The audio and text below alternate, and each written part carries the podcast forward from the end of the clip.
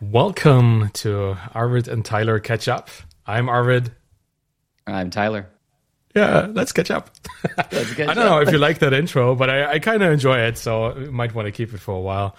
Um, I want to share something with you today, right off the bat. I had a Okay. hilarious little experience of staying calm yesterday, or wanting to stay calm and establishing process around it. So I think this this would be a good lead into this episode today.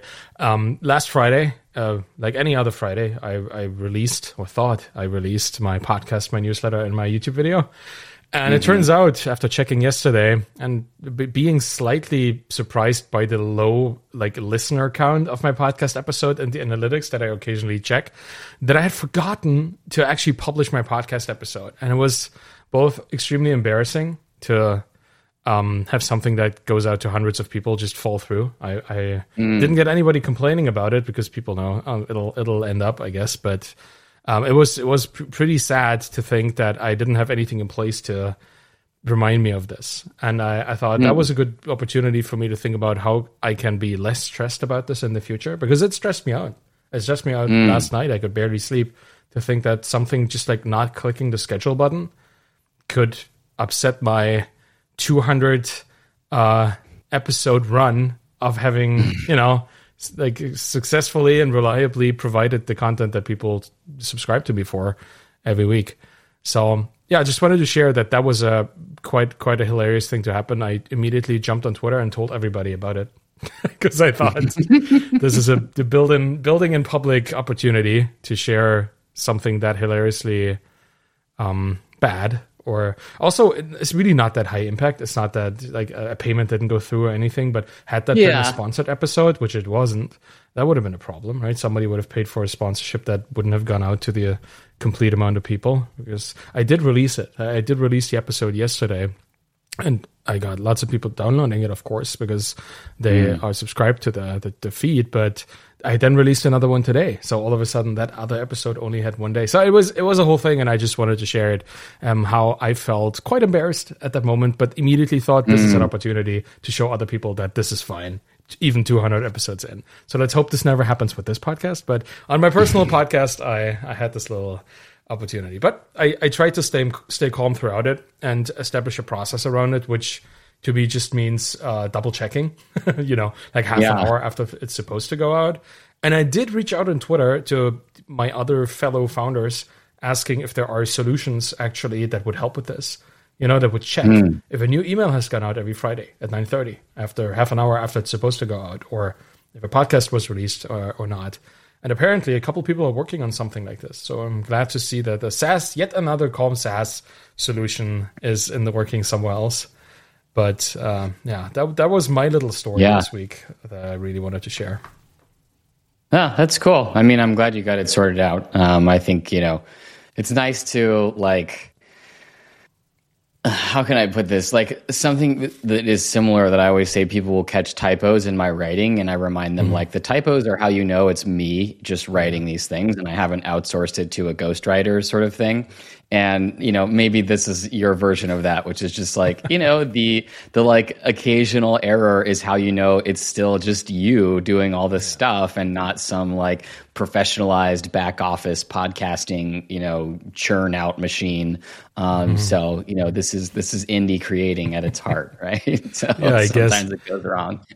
It did give me a, nice opportunity to see how many people actually listen to the podcast just from the link, because the link was uh, to, to the, the draft that you can listen to. Like it, it's it's already there. It's just not public, public, right? Not published to the feeds.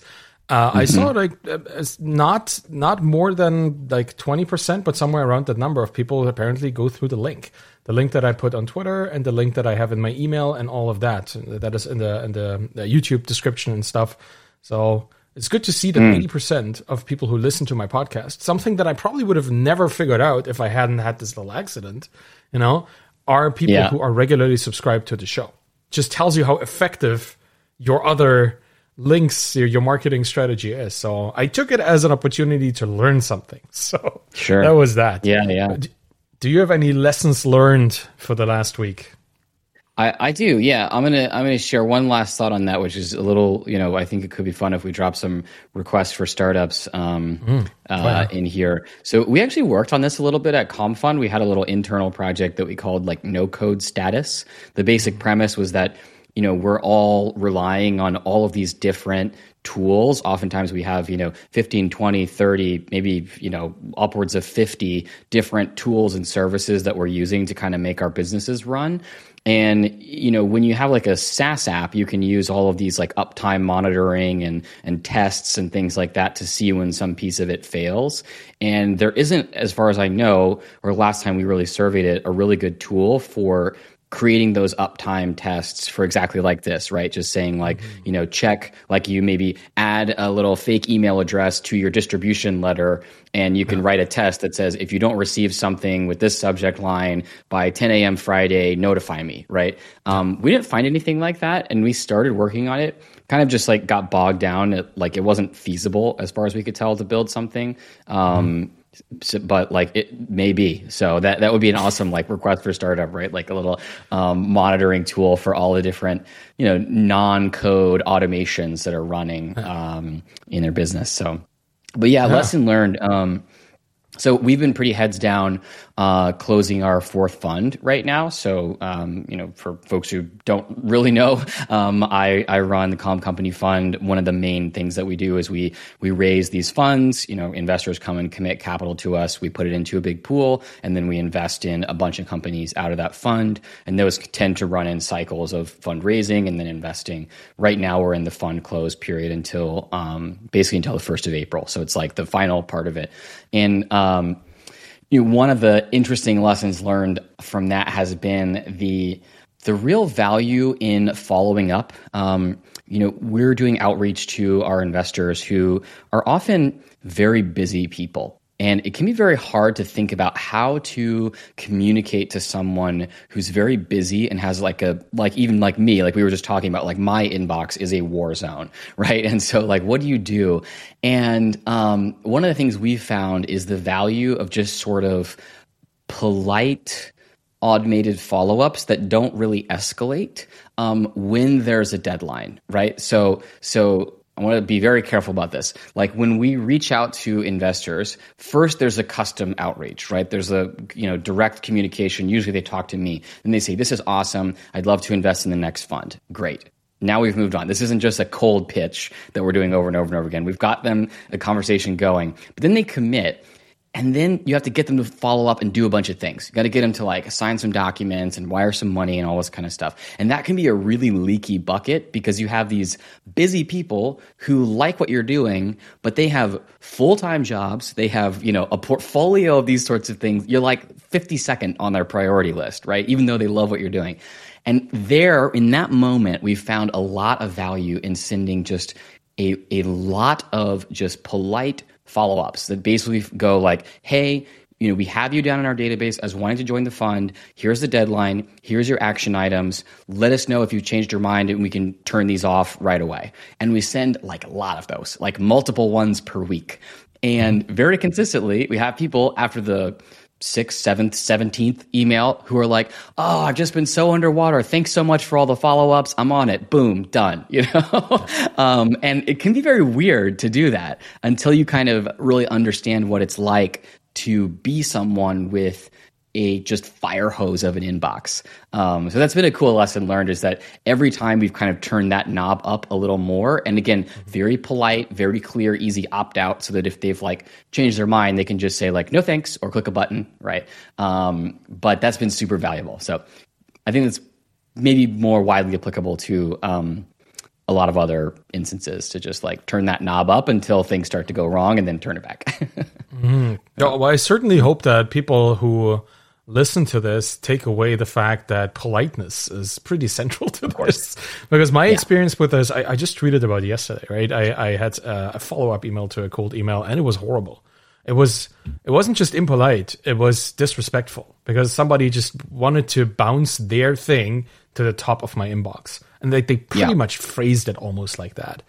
And th- that's the the difference between the emails you send, where an investor is reminded of their yeah. so- somewhat commitment, right? The, the potential commitment to a fund that will make them re- reliable amount of money, or you know, is a, is an investment that they already want to do. Reminding them of that commitment is so different from sending out a cold email and have the first uh, follow up email for that unresponded to initial email be, "Hey, answer my thing." Right? There's Yep. such a stark difference between the the way, not just the way, the reason why you communicate here. So politeness Yeah. and actually having something valuable instead of just wanting to cross this off your list. I, I got an email once which literally said, Hey, could you please reply so I can check this off my list? Like, can I mean, you, the imagine? honesty of that. I mean, yeah, Yeah, yeah. it's it's the most honest, selfish reply I ever got, and Yeah. that's that's what it communicated to me, right? It communi- communicated a very strong selfishness that had Mm-hmm. nothing in it for me. If they if they were like if they just could communicate why this would be good for me as well, I probably would not rant on it about it on Twitter. Which I always Yeah. do when I get these emails because I need to call Yeah. these things out. Because I, you know, with a following of my size, probably a lot of people take inspiration from the things that I post, and I do not want people to ever send emails like this. I used Yeah. to be very much anti any cold email to a certain Mm. point until I realized, no, actually, this is about creating win-win scenarios. Is you know, it's just that it's not a warm connection, which I personally prefer because I'm a am a human person. You know, I'm a kind of relationships kind of person. But if you have something that itself should be scalable, your outreach can be as well. But the follow up and the way you increase um, or you should be increasing value throughout the follow up instead of decreasing it, right? If Yes. you if you've sent your first email, that's all value, and then you just say, "Hey, look at the first email. Hey, look at the second email that tells you to look at the first email." That's not value add. That's value remove, right? So, but Yeah. if you send me a second email that says you didn't respond to the first email, here's a case study, here's a YouTube video explaining this, or I, I recorded a personal video for you, you know, all anything that gets Yeah. some additional value in there, wonderful. And if it's just polite, that might already be enough. But particularly if it's like pre pre warmed, right? If it's a um, rekindling this kind of connection. So that is my rant about cold Yeah. email because I, it was so so timely that you mentioned this. It's interesting to see the different perspectives here, right? From a person getting them and having an inbox that is just overflowing, and when sending Yeah. them, seeing that they actually are effective. I I think we can recap this into a generalized principle, which is with a cold email, your follow ups should not ever just be like pinging someone to remind them. It should be keep adding value um, and and do do so in a way that doesn't require response, right? So again, let's take my view with investors. I'll meet someone and you know I'll say, "Hey, can I just like send you some updates for this?" And they'll say, "Yeah, fine." And we'll just keep sending some updates about what we're doing that doesn't require a response, right? And then we'll wait for them to express interest. Then we have the conversation. Then once they've expressed interest, right? Once they're actually like they've committed to do something, then you can switch to just sort of sending the like flat no value no negative value just like reminder emails but when you when you do that before you get the kind of commitment or the investment or the buy-in or whatever it is that you're trying to get that's when i think it goes way off the rails it's like hey i never even committed anything to you and now you're just sending me like endless reminders you know like just buzz off right Like, Yeah, but yeah, because I you're. I, I, think there's this general principle of eventual reciprocity that, that we all Yeah. have, right? You give, give, give. At some point, people will give back, or from Mm-hmm. the person person's perspective who's taking, you get stuff for free. At some point, you feel like you need to give back. But if you send cold stuff, you need to give a lot before these Yeah. people are willing to entertain the thought of giving back. So if you try to Mm-hmm. tap into that early, right? If you try in, to tap into the the reciprocity before it's warm enough, right? Then then people are upset, like I am. And if like you, Mm-hmm. you have a pre-warmed connection that is already a kind of an expression of that reciprocity, right? We want this, or I want this later. Tell me about it when it's time. Then tapping into that reciprocity is okay. It's very interesting Mm-hmm. to generalize that. Yeah, if it's cold, give until it's warm. you know, it's like slowly heating up the, the email. I think that's a. I think Yeah. that that makes a lot of sense. Wow. Well, I'm glad. I'm I'm very glad that that you're seeing results with this because I certainly do want the Calm Fund to succeed. Being invested in it myself, I probably should Sure. disclose that here. But um, it's nice to see the workings of this because I that, that's something that I have very little insight into. Right? You know, like the the internal communication of a fund. It's probably something that few the fewest people have any insight into. It's also interesting to see how you need to actually employ pretty general marketing and sales tactics still at that level. That's just the same as if I was trying to sell somebody a SaaS subscription, apparently. Totally. Yeah, this is a, a lesson I've had to learn over and over and over again is I'll be grappling with some problem thinking about it through the lens of the way people who run funds do and then we'll think like oh right. I already have a solution for this. I just have to put my like saas entrepreneur hat on. We've done that over and over and over again. Like we have subscription based funds right? Where mm-hmm. you know and now we have like a premium tier to our subscription based funds. And like all this stuff works really well. It's just like oh i gotta stop thinking like you know a fund manager and start thinking like a saas entrepreneur. And i already have the answer right? That's yeah. that's interesting. Do you think like this is an, a novel development like that like something where the knowledge transfer from the recurring revenue SaaS industry is finally moving into financial instruments? I think so. Yeah. Yeah. I mean, I, I think we've done a lot of it, probably more than most any other fund. Um, but you do see that, right? So, like AngelList introduced this idea of rolling funds, which kind of mm-hmm. made the idea of like a subscription you know a little more palatable versus the traditional way of doing it which is like i'm going to commit to invest $300000 and you'll just kind of call me up randomly when you need chunks of that right? You know hey i need 50 grand right now. I need 100 grand right? That's kind of scary for an individual. And so you know people like the idea of you know regular recurring kind of payments more than they like unexpected lumpy payments. And so you're starting to see that kind of bleed over into the industry. Um, i think we do maybe more than than anyone, um, just because maybe my background, um, essentially. But yeah, I think there's a lot of lessons that can be taken from SaaS entrepreneurship and other stuff. This is probably a story for another another catch up. But um, I did a brief detour helping launch an ocean conservation nonprofit, and we also brought a bunch of the subscription recurring revenue kind of strategies to to the donation side of things, which is usually obviously very one off, you know, annual donation kind of heavy. So um, yeah, lots to lots to learn. Take take your SaaS skills to uh, to other opportunities for sure.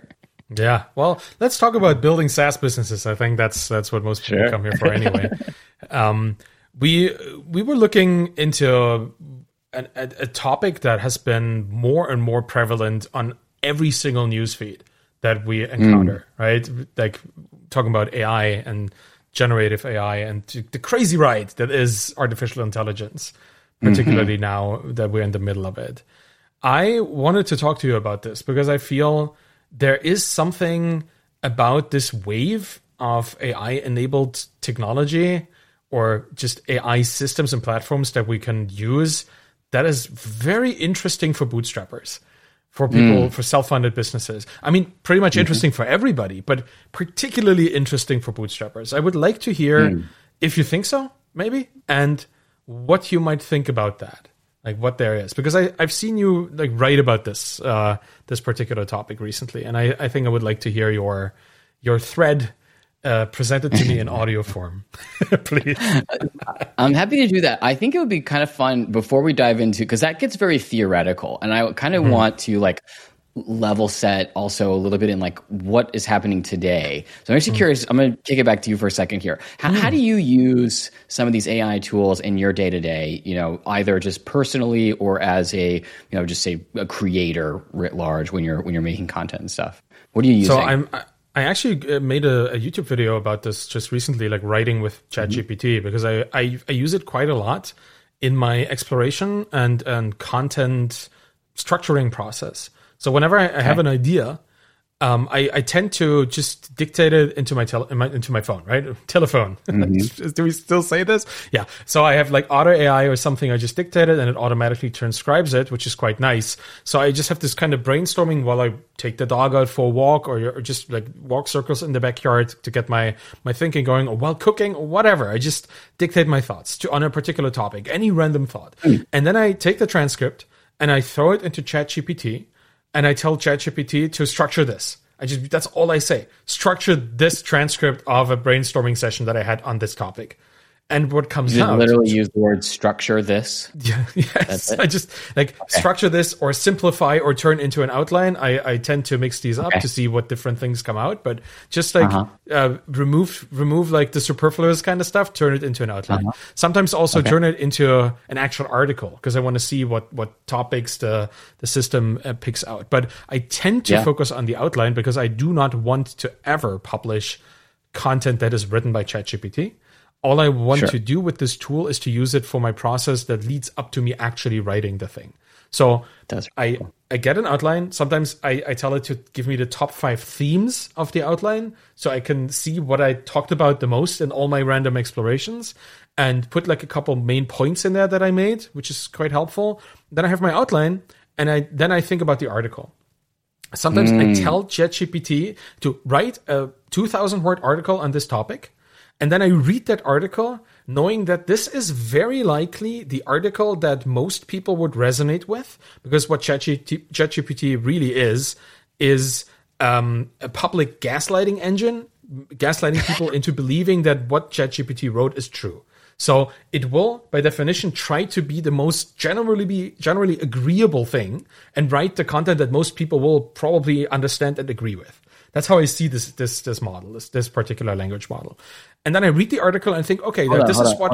Before, wait, wait, before you continue, that's really interesting. okay, so you're saying that basically it's is a a gaslighting engine because basically the way that it works is it is already sort of attempting like the mechanics of it is it is attempting to generate consensus yeah. right it says like what is most likely what word is most likely to follow these words and so yeah. what that means is it's kind of this like least common denominator effect of like it's reverse engineering what it thinks other people are going to want to read or say and so it's you to- you have to then so then what do you do with that information well, like in your mind since, yeah. since i know that it's trying to be as believable as possible I, uh-huh. I see what the most generic article on this issue could would be like that people would like. Right. And then I think, how can I make this more like approachable? How can I make this actually more edgy in the sense of how can I take my own thoughts that are not the generic thoughts that other people would write about, but how can I take my own and write something better? So I take the generic terms and I try to find some angle that ChatGPT would never come up with which I know is folly because the next version of ChatGPT will read my article and probably write the thing that I wrote. But you know, at, at this point, um, the current version, whatever comes out of this, I think this is the standard to to which an article about this topic would probably what, what it would look like. So I need to write something better. So I try to come up with better examples than the one it presents, if there are any or just mm. to, to give like my own personal insights that ChatGPT could never have because it's part of my own journey right? And it mm-hmm. unless it ingested my books and all my blog posts, which it probably mm-hmm. will do eventually. Like I said, this is temporarily right now, and this is a topic we need to talk about, like how much sense it makes to come up with strategies today, knowing that this technology is constantly evolving. But I then take this article, read it, and I write my own. And I, what I then cool. do is another thing that I found to be really cool. I use it for um, adversarial adversarial writing. Is that a phrase?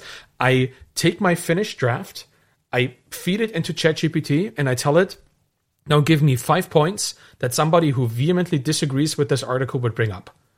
Then it comes up with a lot of points and arguments against the things that I argue for. Then I use those counter arguments to defeat them already in my own article. So that it that becomes more, you know, more strong, more defensible as an article. And then that that is those are the, the kind of most uh, surprising uses that I have maybe for it. And then I just use it for synonyms and for expre- expressions and phrases. Give me a metaphor that describes this adequately. Give me twenty. I tend to ask it for twenty of the thing that I want. Right? Give me twenty mm. examples. Give me twenty whatever. Because you see, at some point, quality just diminishes, but everything before right. is usually quite usable. Um, yeah, that's that's what I use it for. And you know, grammar checking, all these kind of things.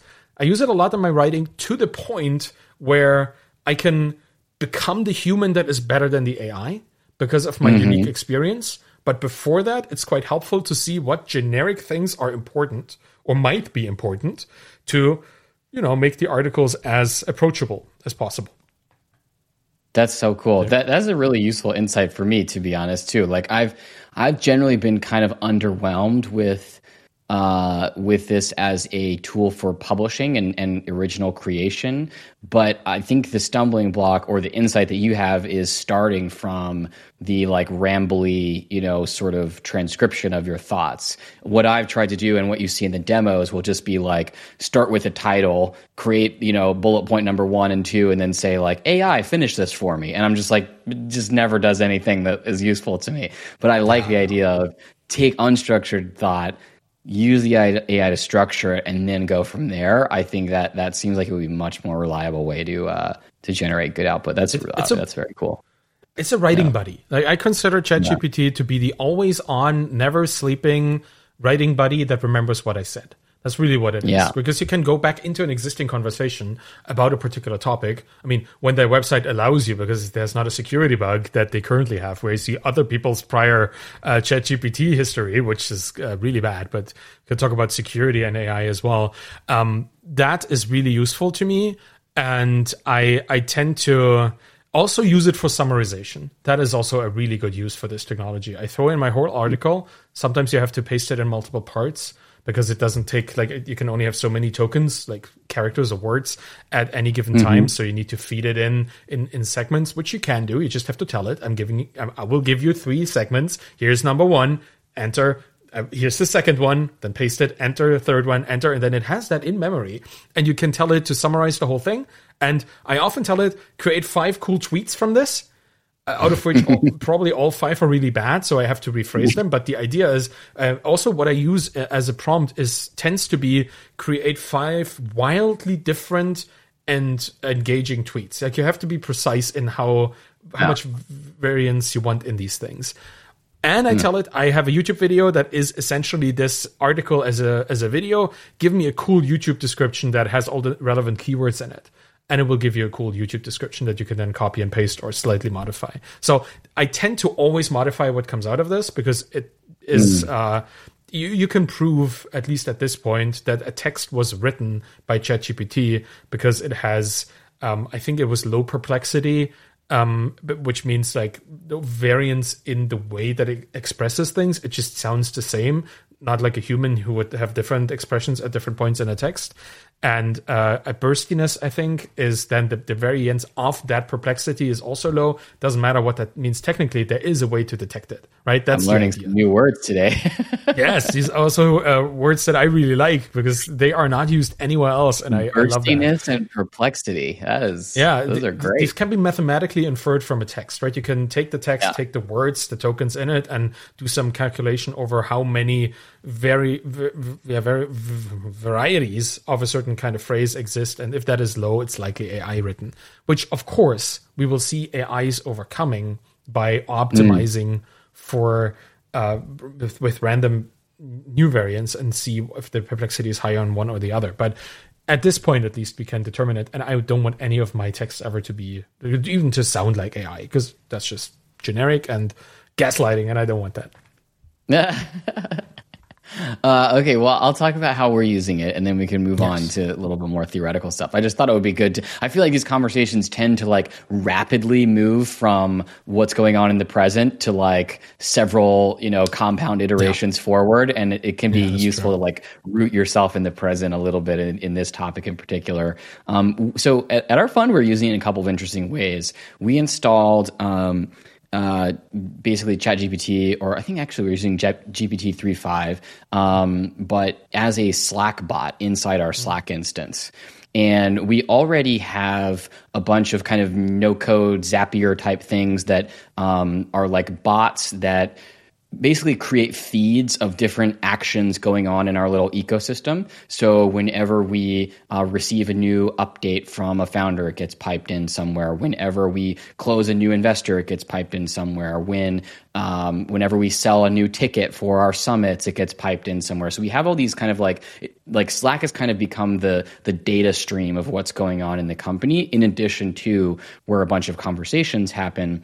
Uh, and we have those kind of like grouped out into different projects and uh, in different channels and then basically all almost all the information because we're fully remote about what's going on in the company happens in Slack. And so we've started using it as a pretty effective summarization tool, right? It can get very overwhelming when you have all that information in one place and you're not necessarily on that team but you want to catch up. So we've started just basically giving it that context of mm. these Slack channels and then just saying like, you know, write a quick summary about what happened this week in, you know, this project or on this team or whatever. And it does a pretty good job actually. um, so for me in particular, right, like that's very helpful to be able to just quickly go in and see summaries of, you know, we sold 17 tickets this week and, um, you know, most of them were for this summit versus that summit and blah, blah, blah, and just giving you the highlight of it. And one person, you know, uh, was confused confused and and accidentally bought two tickets, and so it's been refunded. Like it's kind of giving like that level of, of detail on stuff, um, which is pretty cool. So I think I also agree. Like I think summarization is one of the ones where it's just ridiculously good. Um, we've been working on. So we're kind of like creating our own little studio of, of making a bunch of little apps like this. And we just started rolling them out to our portfolio. So giving them access to some of these tools as well, which um, I'm kind of excited about. And another one we're doing is using um, it to create a summary of the entire interactions with an individual inside some sort of context like we use front for email and so if you have like a crm and you have front and you wire up gpt-4 or whatever you can basically say you know right alongside in a box give me a one paragraph summary of every interaction I've ever had with this person, right? Going back to, you know, as far back as your email kind of has it. And so that's been super cool as well. So um, we're using it a couple cool ways like that. Not, I would say, as integrated into our workflow as um, as what you were describing, but more in a way to kind of give us a little bit more leverage and save us time, which has been pretty cool. The other thing we're doing is having it basically do a first draft of our investment research memos. So when a new investment application comes in, we basically pipe that information uh, over to the API, and then we give it a couple of prompts that we ask ourselves, like, what's the market size for this business, and who are the top competitors, and things like that. And we just have it create a first draft, and it's like 80% of the time it does a B plus job, right? Which is pretty sweet. You you always have to have somebody, you know, looking over it, but it, it can save a lot of time uh, for the team. So so those are some of the things we're thinking about. Um, I think B plus job yeah. is the perfect description of AI as we have it right now. Yeah because yeah. that it suggests that it's already pretty great, like a B plus, right? It's, maybe B minus is better. Yeah, it's probably maybe B. B that's, yeah, let's get into that specific thing. But you know, like, the idea that some, something is already elevating um, the work that otherwise would have to be done manually and would take a lot of time to to get to that point and allows you to go from B minus to B plus or even A minus if you're good, you know, like get to a yeah. point where it's really good. Um, that that is the actual power of this whole thing. Like I don't care if I can play like a game with it or have it be funny or make jokes or be like in some way funnier or more inventive in, in its in its way. I don't care about these little human things. What I care about is that the work that we wanted to do is done immediately and it's done to a pretty solid quality. And which is why it tends to be part of the initial stages of most people's workflows, like yours, yeah. and not the, the, final result, not the polishing thing. Although we can probably argue that this will eventually happen, right? That the mm. point of where you can use it will move further and further towards the end product, the better the system gets. Um, I would like to talk to you, particularly since you since we both put all our let's call it company internals, right? My thoughts, my topics, and you have your your data and emails onto a system like this and have it work on the data, I would like to talk to you a little bit about security and our relationship with a black box, which AI is mm. at this point. Right? Mm-hmm. There there have been companies that don't work with AI at all because it's not clear. There are companies like what I would assume yours and mine, I guess, do into using it to a point where we put everything we think is interesting in there and get results out. How do you mm-hmm. consider mm an, A- an API that we don't really know what it's doing with a data that we sent there, run by a company that has open in its name but doesn't really disclose anything about the function of that thing that they offer, which is also owned by Microsoft, a for-profit business. How do you how do you consider uh, making the choice to use a product like this? Um, compared to not using it. Mm. What do you think about that? This is not a this is not like a a gotcha kind of question because mm, obviously no, if we if we were like super privacy and data security focused, we wouldn't even touch the topic with a 10 foot yeah. stick or whatever the, the, the phrase here is. But we both see a benefit in using it over the potential security implications. So I would like to hear your perspective on this and how much thought you put into this, to be honest. To be honest, not too much thought. It's a really good question. Um, and you know, I think that my opinion on it is that this this is something that you should really care a ton. There's, like, there's a lot of stuff in early stage entrepreneurship that like matters but doesn't matter at the scale that you're at, right? And I mm-hmm. think this might kind of fit into one of those things where if you are you know you're working at Boeing and you're trying to decide like hey we think GPT-4 could really help us with designing our new you know fighter jets right? You should really consider what happens to the data if you send it there and have a lot of concerns and be incredibly thorough. If you are working with very early stage startups right it's a bit like um like the idea that no one's going to really steal your idea as a startup, mm-hmm. right? It's all about execution. I think it kind of falls into that category where, mm-hmm. like, yeah, theoretically, you know, there's some hard to measure risk that Microsoft just hoovers up all of this data about a bunch of startups and starts churning out, you know, copycat products ahead of time because it's got all that data in inside of OpenAI. But like really like you're much more likely to fail for like a bunch of more obvious reasons right in front of your face right? And so like you yeah. you should be so lucky to worry about microsoft coming after you with like the, the you know the extra edge that they have from the data and open ai um you know because at that point you've already made it basically. Um but it's a good question. I don't know. What do you think? What, what would your advice be? Like let's take i mean i think the most sensitive thing that i just said right is sending some of the data of of investment applications um, to that API, you know, should we make that an opt-in thing? Should we should we let people check a box to say whether or not they would allow that? Like, what what should we? What's your advice? What are your thoughts? Oh, that I, I like that. Well, um, let, let, me just. Um, I, I, have a thought. Like the idea of Microsoft owning my data. That's not nothing new. Particularly not for developers who've been using GitHub for private repositories where all their secrets are stored. Right, both sure. business secrets and quite literal the secrets they use to connect to other services. I mean, Microsoft mm-hmm. could have access to it. Obviously, it would be criminal if they did because of the, right. the contractual relationship that you're in, which is the yeah. difference to OpenAI, where I think the contractual relationship is whatever you give us is ours now, I guess. Right, at least uh, from the from the terms um, and conditions, it doesn't. Oh, it might. Not. Honestly, I don't really know. It kind of is like this is an experimental beta. We might use your data to train the model further, whatever that means. Mm-hmm. Right. That's that's what yeah. I think it is and I think yeah. that's all right too. I I don't put my passwords in there. I don't necessarily throw sensitive information that I know to be like that I know to be immediately exploitably sensitive in there. So my thoughts, my ideas, my cool new blog post blog post ideas probably won't uh, be stolen by the Microsoft uh, bootstrapping block, which does not exist, right? That's right. It's, it's also like you're you're right. Their business interest is something else than stealing our three, four emails that we put into the thing to, to get some data out of them. But it's important to think about it. I think it's important to think yeah. about data hygiene generally. Like a, a data security starts with um, reducing the amount of things that you share, right? Like that's how that's what we should teach our kids when they go to school, when they use uh, phones uh, outside of the home or in any capacity, like how much sh- sharing a single thing can impact your life.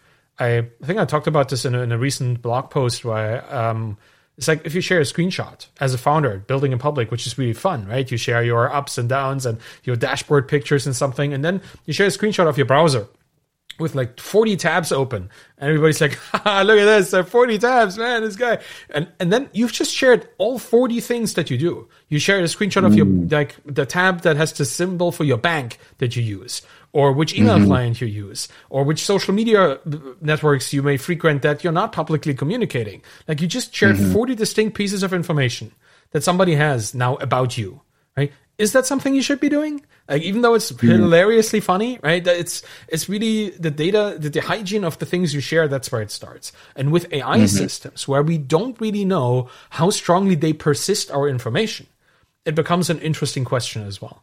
I have no trouble mm. throwing my articles in there because I know I'm going to publish them anyway, and the data is going to be ingested by that system in the future anyway. But right. anything that I don't want to end up in the system as a potential thing that it may spout, spout out again in the future, that is a different question. So I think what you're doing is okay, but particularly having it ingest emails will be an interesting yeah. data security question in the future because the other person probably did not agree to have their email ingested, right? So that's and, and this will be this is something. And here's the thing: that's what I really wanted to talk point. about. This whole thing about you with um, today about AI. We will have to see legislation around this, not just yeah. about what AI is allowed to do, but what you are allowed to do with AI when it impacts other people's information. That it's just yeah. like the European data general data protection situation. We will see this with probably the European AI general data protection situation, right? Because the, the EU will probably be the first instance to try and regulate this. Um, I am very much looking forward to seeing what the um, the, the legal sphere thinks about these kind of things, and I'm always looking forward to vo- voices from the data security community. I actually had a had a chat yesterday with an old friend of mine who worked at Boeing as a data security expert. Funny enough, like that you bring up that company, okay. and he is a very um, opposed to many, many of the things that people think AI is great at conversational AI or generative AI because he's looking mm-hmm. at it through the lens of what Cambridge Analytica did with um, misinformation campaigns. And when yeah. we think about what ChatGPT is, at least in my words, right, the, the gaslighting engine that is trying to convince you that what it says is believable, and mm-hmm. then you you t- take echo chambers of political extremism and feed yeah. content that can be generated within milliseconds that is reaffirming these biases, you have a, a very explosive mix of technologies, right? And that's kind of his perspective on this. He's very he's very excited to get people unexcited about this because you know there is so much going on that we cannot really fathom yet because we can't look into the system, right? It's made by OpenAI, but it's a black box. We don't know how it works, even though they have their research papers out and about telling how, how well it works. We don't know how it yeah. works. And, and that is a big problem um, for the technology itself.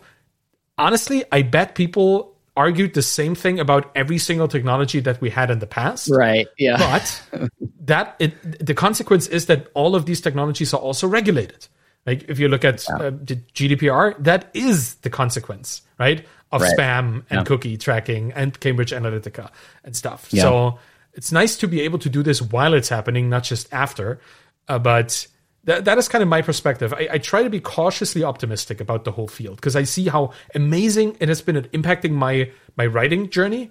I just have so much more fun writing like this because I have a friend I now have a little computer friend telling me that what I'm writing about is cool or it's not, or here's something you could also think about. This is so much better yeah. than not having that friend. But yeah. it's a friend that comes with, you know, it's it's a friend that has some luggage, some emotionally uh, explosive luggage, and we, we need to sure. be aware of this let's uh, let's talk about um, what we think it means for you know for business opportunities for mm-hmm. bootstrappers, for com companies, indie creators, that type of folks, um, yeah. and then and then we can probably have to move on uh, for time here. But I, I like this topic actually. I, I actually think it would be cool to um, to chat with uh, with your friend and get that perspective. So maybe mm-hmm. we can talk about bringing them on. Um, but uh, yeah, okay. What what do you think about? Let's just you know put your hat on for either either like indie creators or um, you know more like bootstrap SaaS entrepreneurs, that type of folk, um, that type of crowd. Like, what do you think? Let me say, like, wh- what do you think is the biggest opportunity for for using um, AI? At this point, just realistically looking at what has happened over the last couple weeks and months, in the indie hacker space, the opportunity is to be first and cash in on it. It's kind of yeah. like that, that's as as pragmatic as I as I can say nothing because if you look at the gold rush, yeah, right, wrong it's it's yeah. yeah, it's nothing wrong with the gold rush, and you see this with Pieter Levels and, and Danny Postma. That's like the, the two poster childs right now, uh, right. Uh, yeah, in, in our community that do pretty much similar projects or often do similar projects and kind of ramp each other up, which is fun to watch. But what you also I feel like I'm watching is, like Messi versus Ronaldo, you know, of, yes. of indie creating, basically. And, and, they have they have equally strong fan bases that are kind of throwing stuff at each other as well. It's it's quite enjoyable. But what you see yeah. is that these these two creators they are building really cool systems, and then somebody from a much more capitalized business swoops in uses the, the traction that these systems already have because they're built on technology that is available to everybody. There is no moat in there at all, right? You have an API, and if you know the, the right prompts, if you figure them out, then you, you get what you need. And they are using a lot of gener- generative AI, a lot of like picture based AI. And that is something that, again, with the right prompts is, is quickly, you can visually determine if you're, if you're getting better or worse with your prompts. So this is something, if you just throw enough resources on it, you get to that point. And just yesterday or two days ago, I think Adobe released Firefly, which is their generative picture AI implementation that hooks into Photoshop and all the other tools. Yeah. And now all of a sudden, you know, like yeah. the tools that were pretty well monetized by indie hackers are available to a general public that will now forever associate them with Adobe you know, because they right. have the market power to push it into all of their systems that everybody uses. Every designer and every every person in that field will eventually forget about the the couple people who built these indie projects, and they will, um, yeah, remember the the big names. What I do mm-hmm. see as a benefit, though, is uh, a lot of indie hackers building little middlemen kind of is it middle people like do we have to say that now um, little in, in between intermediary systems that make yeah. the ais more accessible for particular kinds of audiences like mm-hmm. people who want a certain kind of UI to build a particular prompt to use with the API, not to get mm-hmm. the result of the prompt, but to build prompts or build interactions with that. So what I mm-hmm. think where the market actually is over a longer uh, period of time. And this is all guesstimation, but it's kind of how I feel looking at what works and what blows up and then crumbles down. What I see working much better are these little businesses that allow you to plug and play things better together. Like Zapier was for no code, I want that to exist as a bootstrapped indie product. And I see some of them, like Tony Dinh, uh, that uh, is building one of these things, just little interfaces that make these AIs more accessible. And once you have such a platform that kind of distributes your your own uh, for your users' own prompts to different AI systems, all of a sudden you also reduce your platform dependency, which is the the other extreme problem with AI systems. Like you literally yeah. have one open AI AI and if mm-hmm. your key gets revoked, if your access gets revoked, your business is done, which is problematic yeah. for a bootstrapper. It's problematic for anybody, but if you have the resources of a Fortune 500 company, you can probably figure out how to set up stable diffusion on your own servers or whatever kind of uh, GPT like system that, that gets close to this.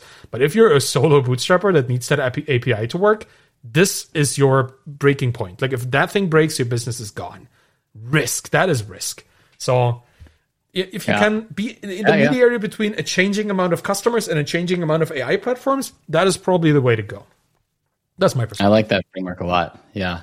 Yeah, coming from somebody who built a product where we were very dependent on the Google Maps API, and then one day they showed up and said, "This thing that you've been getting for basically free, uh, or like you know, it was like ten dollars a month we were paying. Um, we're going to need to pay. We're going to need to charge you like a half a million dollars a year for access now." And we were like, "Uh, yeah." So reducing your platform risk is real. That's definitely that's a good call. Yeah, that's funny. I think I was. Um, I was. I'll go. I was talking to uh, to Justin Jackson um, a couple weeks mm-hmm. ago, and I released the podcast episode just today, earlier earlier this morning. And um, he he's been building Transistor on top of open standards, right? HTML mm-hmm. and RSS feeds and all these things that nobody owns. And we were talking about Microsoft right. because whenever you talk about like dominant forces trying to grab everybody's stuff, we talk about Microsoft eventually. So it's funny how we also talked about that company. And like if if they could have usurped the the podcasting protocol if they if they ever had the opportunity they probably would have. But rss yeah. is not theirs to usurp. It's a common standard right? It's something that yeah. everybody can use which is why transistor is a calm company. And we should talk to justin on this show as well.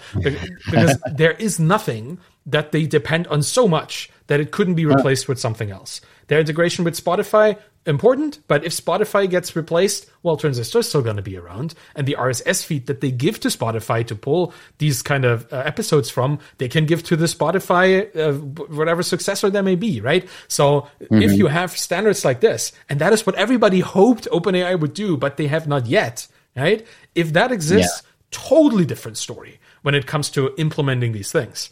But yeah. as long as there's just a platform that somebody else owns, and that being Microsoft, very risky move to build a business just on top of that.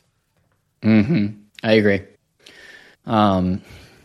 Yeah, I think maybe I'll think a little bit. I'll share a little bit about how I've been thinking about strategy for for entrepreneurs in this mm-hmm. space, which is I think I agree with all of that, and it leads to a couple of conclusions, at least as far as I'm concerned.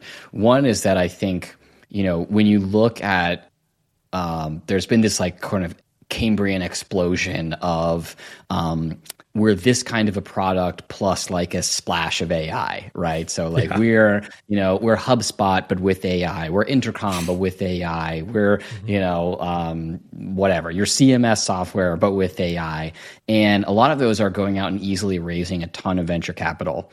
And um, part of what I, so I wrote a thread about this maybe like two weeks ago, and um, I was really cautioning founders against that because you know the the basic bet you're making when you raise a lot of money is you're playing double or nothing, right? You're saying like I'm actually not going to cash out a ton of profits right now. I'm going to run this business at a loss on the premise that I'm going to build a ton more, you know, sustainable equity value on the back end.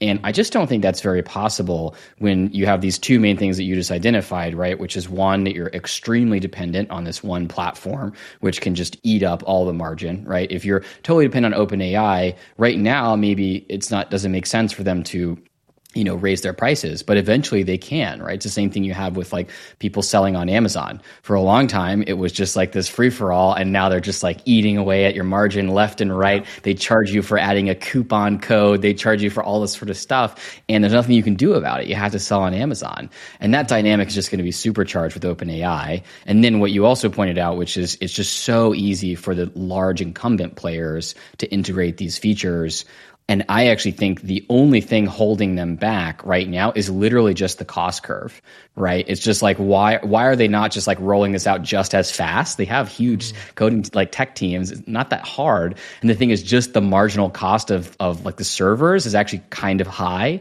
And so yeah. if you have a gigantic user base, right now for a lot of things it doesn't make sense to roll it out across your whole user base. But that's going to change super fast. You're already seeing like Microsoft, Adobe, these folks making a decision to say, let's just do it.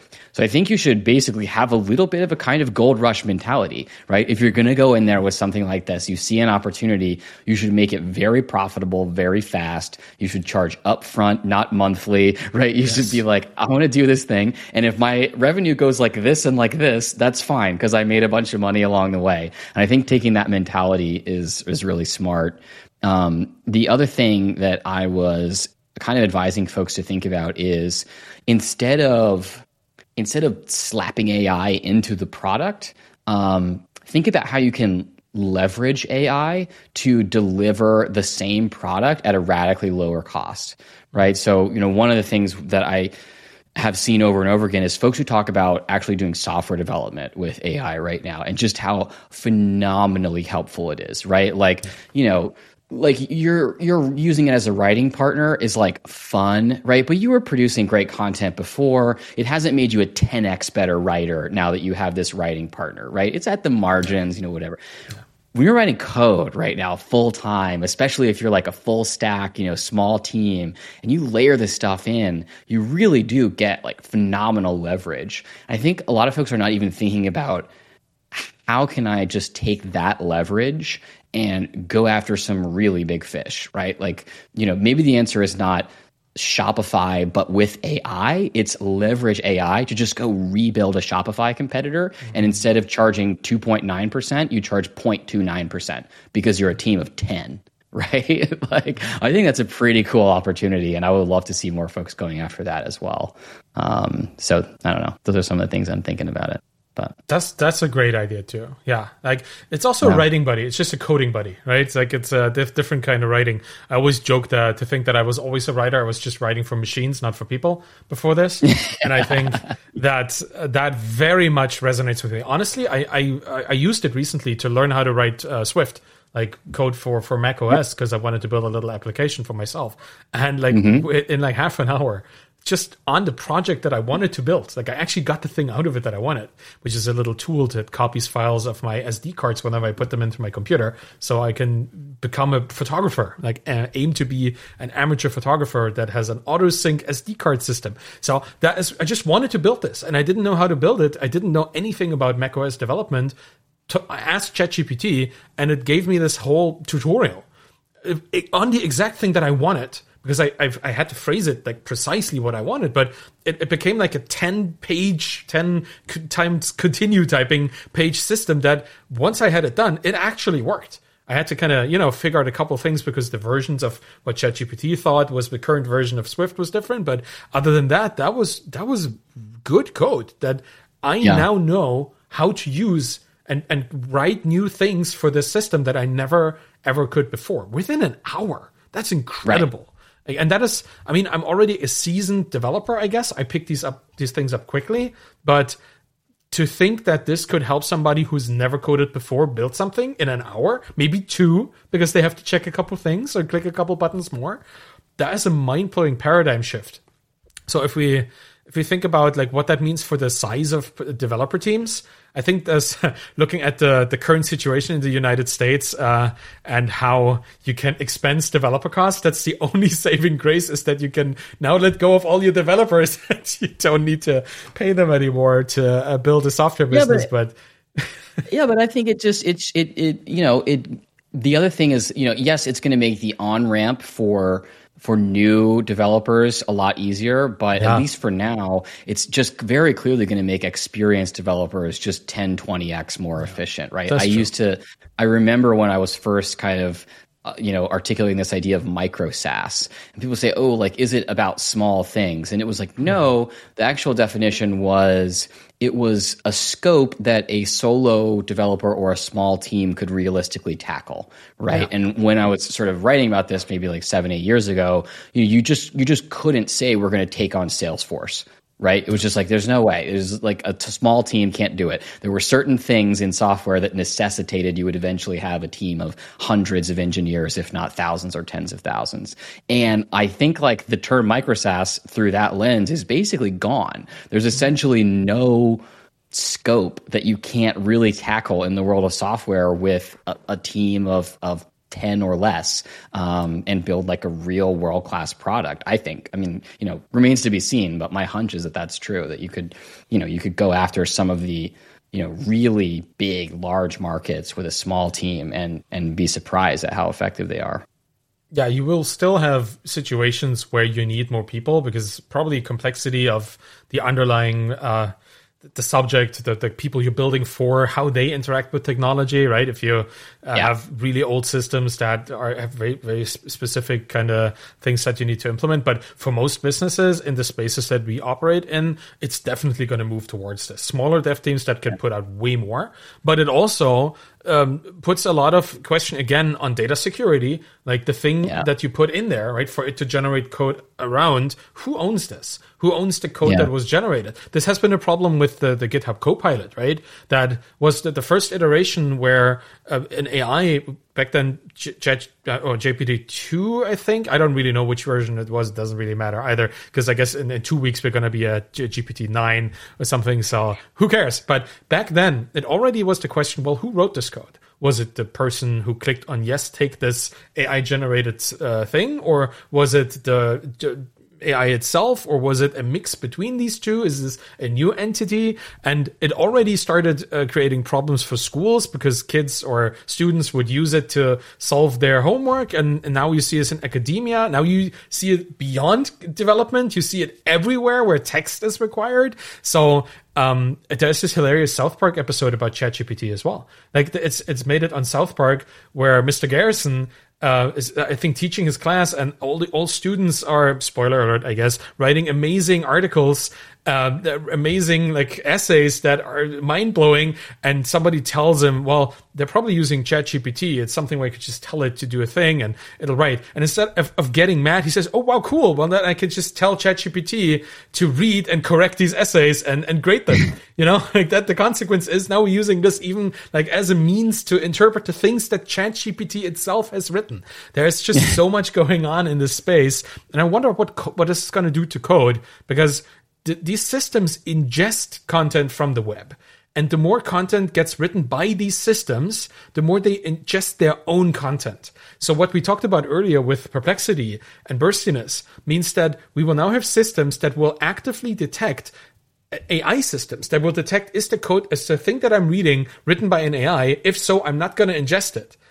You know, do you, do you, do you see this mm. this problem? Because they they need in just human written things, so they need to be able to detect if a thing was written by AI, and then we have the self cannibalization loop that could be stopped if AIs could detect their own writing.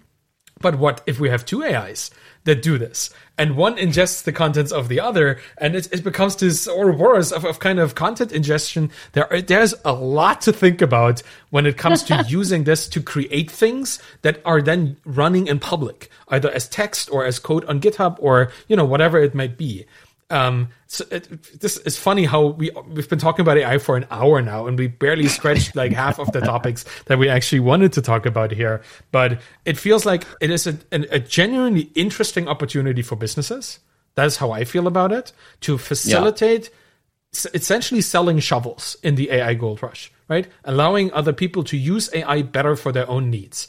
And what you said mm. about this being more or less a feature, not a business that I think is some uh, is something that everybody who's building on top of AI should consider. You're not supposed, I guess, like if I were to, to tell somebody what to do with this, you're not supposed to build a business on AI.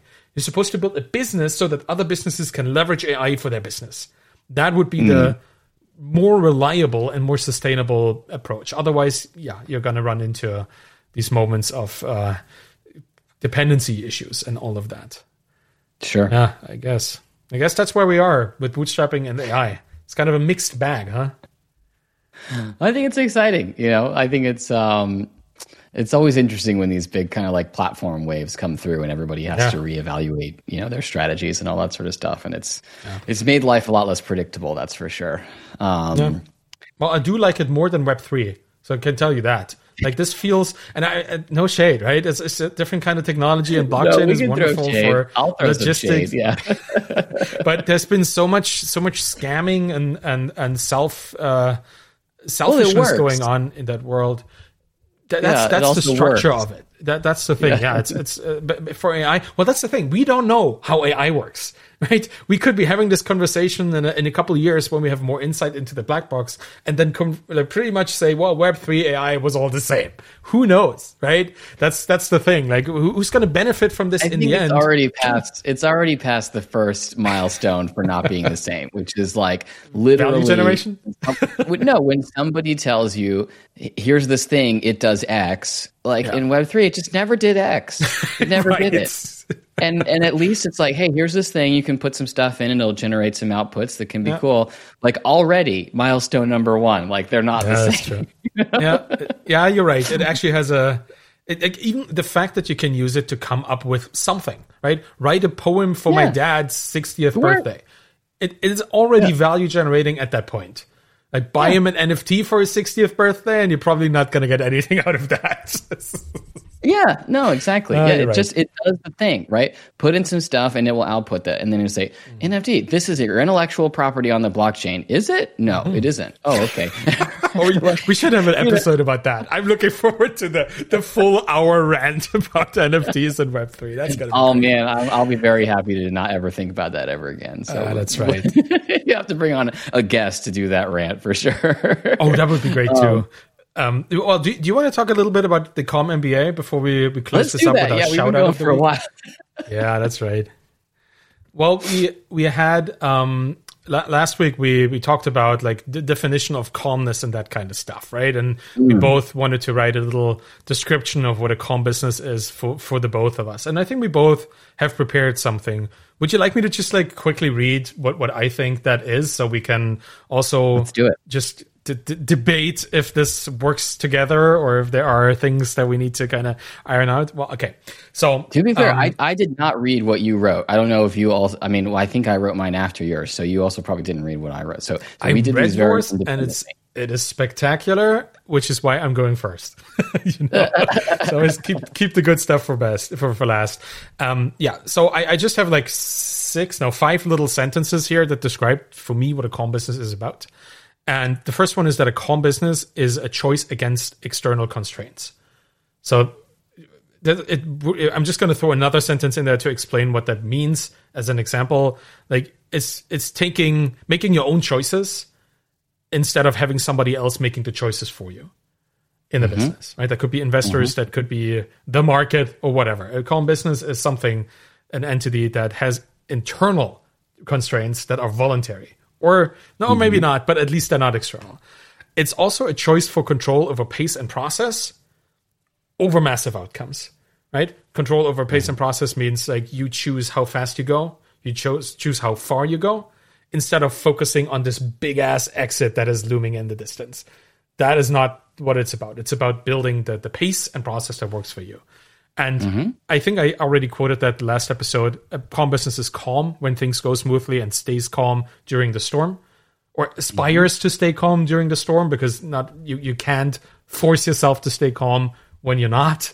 But the idea is always to have the baseline of calmness, whatever happens, to be prepared for everything, and that means um, having processes in place and having systems that facilitate staying calm.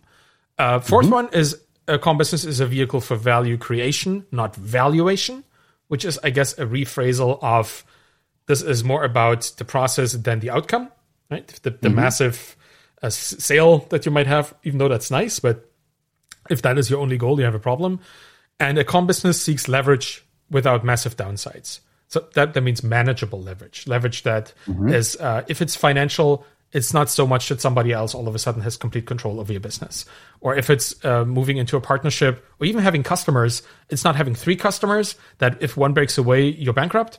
It's having 300 or 3,000 customers that if there's churn of one of them, it is barely a blip. A, a blip. So mm. that's that's my definition of calmness. How about you? I like that. I like that. I, I don't Thank think you. I would disagree with any of that. yeah. Good. well, it, it, just shows that we're slightly aligned on this, which is nice. Yeah, I think I think we're gonna we're just gonna have to synthesize. I think that's the only yeah. the only challenge here. I don't think we disagree on any of this. I wonder if uh, if other folks will have a thought about, you know, again, I, I'm I still think it would be interesting to also try and pull some other folks and see what they yeah. think. But um, maybe that's just going to be more work than than we can do. Well, I think we have a pretty good sense here, so we should just skip it and move forward. um, yeah, right, I'll, I'll read. Think, I'll read my version. Yeah. yeah, please go ahead. Um, so I had similarly to you, like just did a sort of repetition on a couple different lenses. So um, a calm company founder is long term ambitious, optimizing for what they can accomplish over decades, not quarters. Nice a calm company is profitable or on a clear path to profitability. It primarily fuels the business with customer revenue and uses outside capital opportunistically. Mm-hmm. A calm company finds a niche where it can comfortably build a great business rather than slugging it out for winner take all outcomes. A calm company takes small bets with a high chance of success and recognizes that go big or go home often means going home. A calm company builds a resilient and flexible work environment that retains happy employees and customers for the long haul. And lastly, calm is the equilibrium a calm company strives for, even when things are inevitably not calm. So I think we touched on a lot of the same stuff. Mm-hmm. Yeah, I love that. it's very interesting. Yeah. The yeah. the way you phrase these things is more actionable. I like this too. Like then the mine mm. were more like abstract in a way. Both probably mm. A good approach for a particular kind of person, which is something we should keep in mind when we talk mm. about this to people, right? Because people might have very different approaches to, uh, to, to the concept. So it's nice to see two slightly different but very much attuned ways of expressing this. This is really cool. I think if we can condense this into one document, maybe let ChatGPT summarize it a little bit, then uh, you know that, compress yeah. it. We we yeah. can have a little mission statement that a calm business can print out, put on their wall, and they know exactly what calmness is about. I think that that I think that's really nice. I think I quite, I like quite enjoy yeah. It. Yeah. I mean, I think again, like, uh, why did we do this? Right? I, if I recall from the conversation, it was like, you know, again, basically, you know, the idea for folks who are just catching up, we're working on this project called the Calm MBA. Um, we're going to basically produce a, a series of you know, I would say lectures, lessons, insights, etc., probably in the format of a course um, about how to build a calm company. And the premise was, you know, starting from the the landing page, right, the mental landing page, and you know, sell the superpowers, not the features, right. So, so what actually is a calm company, and why should you want to build it, right, as the very first step. And um, this feels like a really good start. I feel like you know we could synthesize these two, and then that becomes like the you know the landing page and the lesson one which is what are we what are we aspiring to actually build here right? Yeah. and then and then you get into the weeds of how to do it. I think these are going to make for great motivational posters. As well I mean, I mean like, uh, both calendar one a day. You know, like, honestly, that would not be too bad. Turn this into 365 aphorisms. Yeah, give give give me 365 versions of this. Yeah, probably would spit out a couple good ones in there too. No, but I I, I really like this, um, and and I I think something that is motivational doesn't isn't necessarily like esoteric or in any way, uh, you know, just a joke. It can be quite positively impactful into someone's journey if they they see that. I think your phrase with the equilibrium is a wonderful one. It's mm. calm is not a state. Calm is what you aspire to be close to, right? You want to be an equilibrium is something that for me always kind of you go over it, back over it, back over it, back over it, because you're always pulled into one direction or the other. So calmness is that the area that you want to stay in, even though you're pulled back and forth between too little and too much activity. I really like it. Well, uh, usually we, we end with uh, both a shout out, which we can still do, and action items. I think we could uh, potentially skip the action items part today because next week yeah. we're going to have a little guest on the show, right? We're going to have uh, our very first uh, highly acclaimed Calm founder, which we're not going to name today, yeah, but we will have a guest. Sure. Yeah. yeah. going to have a guest on the show. So I think um, yeah, keep the action items to to the end of that, maybe for the show after cool. that but I would like to do a shout out. Do you have anybody you want to shout out today? Um, I think we're gonna alternate. I, I, think I did one last Good. week, so you go. Good. Then then I will I will do mine. I want to shout out uh, Aprilynne Alter. Uh, on Twitter at at Aprilynne Alter, who, uh, who launched a YouTube course today, a really nice course on how to monetize your your YouTube channel, and she's been a, a really consistent contributor to the creator in indie hackerspace um, the community and sharing her journey and making money on YouTube coming from, but pivoting away from the Web3 space, which is also an interesting uh, kind of journey to take, right? Because that was something that she was into and then she wasn't at some point. And now she's going into actually teaching people how to find, build, and monetize a YouTube audience. And I think that's something I endorse because I, I really like her approach, which is very authentic. And I think mm-hmm. that's something you should look into Aprilynne Alter, A P R I L Y N N E Alter, A L T E R, on Twitter. Nice. Yeah. I guess that's it for today. Wow, we only uh, overdrew our hour by 15 minutes. Isn't that something? Pretty good considering the topics. Yeah. yeah, I guess. So this is episode one out of three on the t- the topic of, of AI. Now I, I guess we're, we're gonna leave it at that. But I, I do want to look into in a future episode the things that you talked about in, in setting up subscription based uh, donations. I think that's very interesting. Just the idea of how subscription have permeated our lives, like subscriptions by themselves. Mm. I think that's something we could talk about. How that works in yeah. business, how that works in investing. I think that mm-hmm. that alone is an interesting topic for a future episode. But for now, I'm looking forward to next week with our first secret yet equally magical guest. So I'm uh, very much looking forward to that. Thanks, thanks so much for catching up with me today. That was really cool. Great catching up with you, Arvid. All right. See you next week.